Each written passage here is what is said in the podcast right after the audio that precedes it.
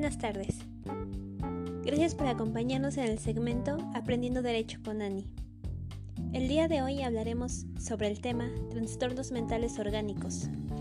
Abordaremos cuál es el concepto de este, su sintomatología, algunos de estos trastornos y la relación jurídica que tiene con la nueva legislación penal en el derecho mexicano. Comenzaremos con el concepto. Según la décima clasificación internacional de enfermedades, en sus siglas CIE-10 de 1992 de la OMS, considera como trastornos mentales orgánicos a un amplio, variado y complejo conjunto de desórdenes psicológicos y conductuales. Estos se originan en una pérdida o anormalidad de la estructura y o función del tejido cerebral estos fueron, fueron llamados y eran conocidos anteriormente como síndromes orgánicos cerebrales. Pero con los nuevos cambios que han sufrido toda la psicología, ahora se conocen como trastornos mentales orgánicos. Vamos a clasificar a esos trastornos orgánicos en tres grupos. En primer lugar, hablaremos del grupo 1, que cursa con sintomatología predominante en la esfera cognitiva, como memoria, atención o lenguaje del sujeto. Algunos ejemplos son la demencia, el delirium y los trastornos amnésicos.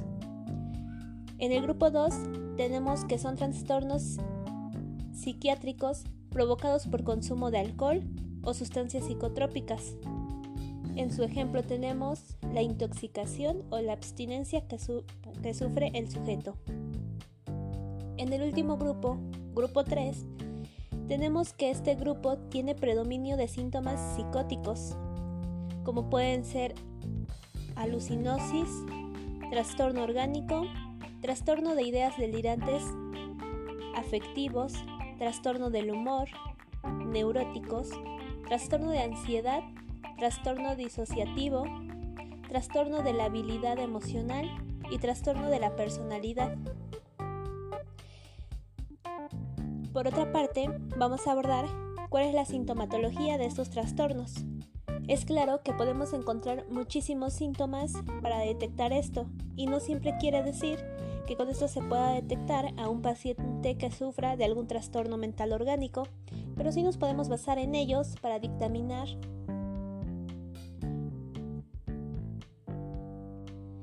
pacientes que lleguen a tener o a sufrir alguno de estos tipos de trastornos.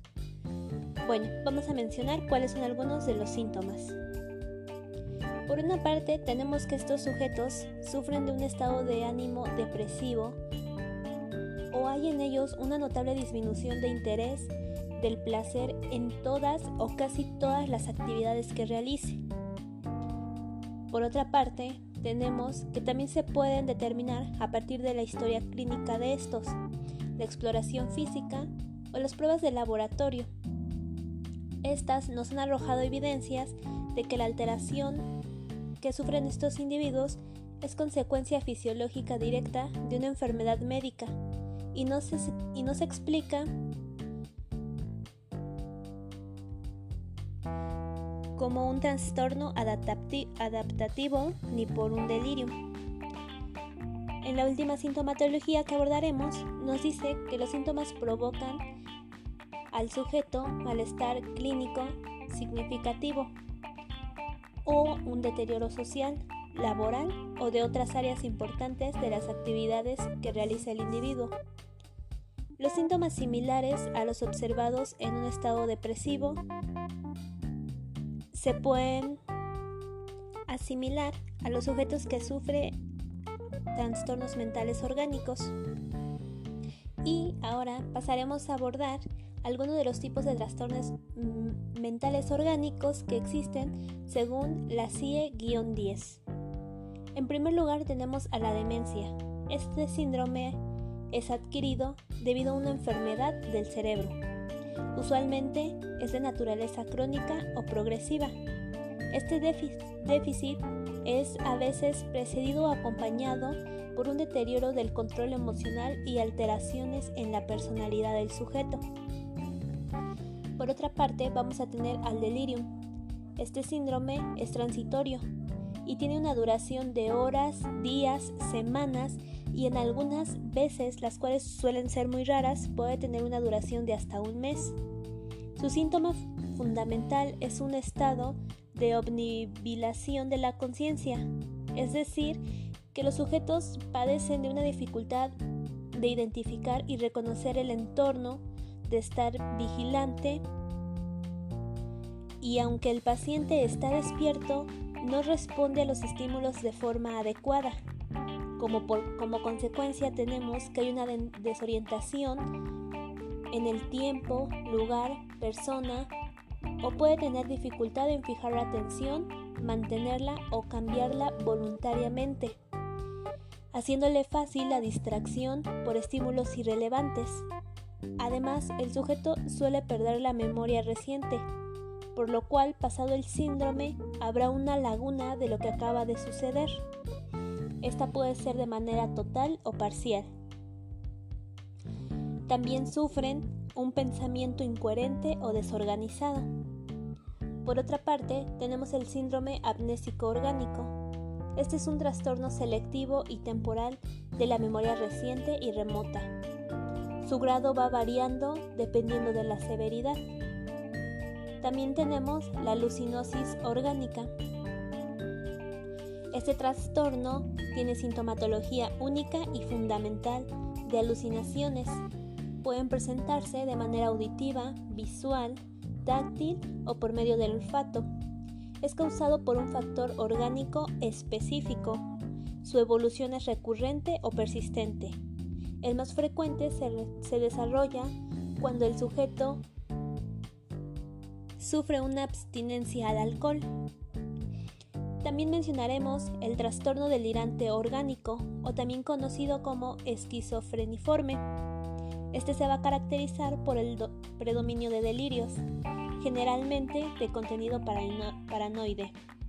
Como síntomas secundarios, van a poder observarse manifestaciones esquizofreniformes como perplejidad en el vestir y lenguaje incoherente.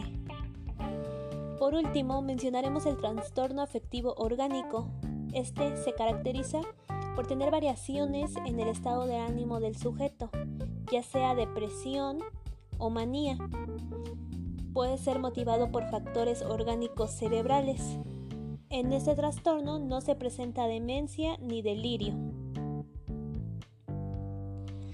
Por último, para no hacer esto tan largo, abordaremos el último tema que es cómo le vamos a relacionar con la legislación penal mexicana. Para entender un poco más esto, vamos Vamos a dar el significado de que es inimputable. Conoceremos que toda persona es inimputable cuando exista la, ausencia de la capacidad de comprender la antijuricidad o licitud de su acción u omisión. Esta se puede dar antes o durante la comisión del ilícito y cuyo caso el sujeto carece de aptitud psicológica en cuanto a la ausencia de conocimiento y voluntad. Quiere decir que el sujeto va a sufrir alguna discapacidad mental o enfermedad mental que le va a impedir tener la facultad de saber si lo que está haciendo o dejando de hacer es algo bueno o malo. En la legislación mexicana se clasifican a los inimputables en dos grupos. Por una parte tenemos a los inimputables permanentes, van a ser todas aquellas personas que sufren de alguna enfermedad o anomalía mental u otra debilidad y que estos hayan ejecutado algún hecho o incurrido en omisiones delictivas o que las leyes consideren como delito. En el segundo grupo vamos a tener a los trastornos mentales transitorios. Y los vamos a conocer como inimputables temporales. Esta también es una causa de inimputabilidad al hallarse el acusado en un estado de inconsciencia de sus actos, accidental o involuntario, de sustancias tóxicas, embriagantes o estupefacientes, o por un estado tóxico infeccioso agudo, o porque, o porque tenga o sufra de algún trastorno mental involuntario, de carácter patológico y transitorio. O sea que el permanente, el sujeto va a sufrir siempre de esa enfermedad y no va a tener ningún episodio de lucidez. Mientras que en el transitorio puede ser causada esta incapacidad por parte del sujeto o aunque no sea causada por él, va a tener momentos en donde la persona va a estar consciente y momentos de delirio. Entonces tenemos que las personas que sufren trastornos orgánicos se van a clasificar en este segundo grupo. Para ellos, la legislación mexicana nos dice que se debe de seguir un proceso especial, según lo indica el artículo 414 del Código Nacional de Procedimientos Penales. Y también nos menciona que cualquiera de las partes que participe en el asunto podrá solicitar una evaluación para saber si el sujeto es inimputable. Puede ser temporal, permanente o que ésta haya sido provocada por el mismo imputado. Algunas veces es así porque lo que buscan los imputados es precisamente caer en la figura de inimputabilidad para librarse de sus actos. En caso de que, el, de que el sujeto resultara culpable terminando el juicio, nos dice el artículo 419 del mismo código que el juez solo podrá imponer una sanción de terapia o tratamiento que no pueda rebasar de duración lo que dura la pena máxima aplicable al delito que se le está acusando. Y según el artículo 69 del mencionado código, nos dice que una vez que el sujeto haya terminado de cumplir la sentencia impuesta por el juez, este mismo podrá realizar una nueva evaluación para saber si este se, se, se encuentra sano para salir en libertad o necesita que se le imponga otro tiempo más de rehabilitación o tratamiento. Por ende vamos a tener que todo este tipo de reformas que ha sufrido la legislación penal mexicana, por una parte han traído una serie de beneficios para personas incapaces mentalmente que cometían hechos delictivos, pero que no tenían la comprensión de lo que estaban realizando. Pero por otro lado tendremos que también ha traído como consecuencia una serie de impunidad a nuestro sistema penal, pues al incluir como inimputables a sujetos que delinquen bajo los efectos del alcohol o sustancias tóxicas, aumentan el índice de, criminalidad. ¿Por qué? Porque los sujetos saben que estos no tendrán la única consecuencia que pueden tener al cometer un delito y encontrarse bajo estos efectos, sea de alcohol, narcotrópicos o psicotópicos, solamente les podrán imponer tomar terapia o rehabilitación más no serán privados de la libertad o se les pondrá alguna otra sanción como podría pasar en las personas, podríamos decirlo, normales.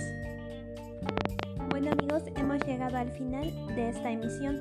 No olviden seguirnos la próxima semana con un nuevo tema. Recuerden que mi nombre es Joana Araí Montiel Isidorio, actualmente estudiante de la carrera en licenciatura en Derecho, Universidad Alvar, en sexto semestre, Grupo B.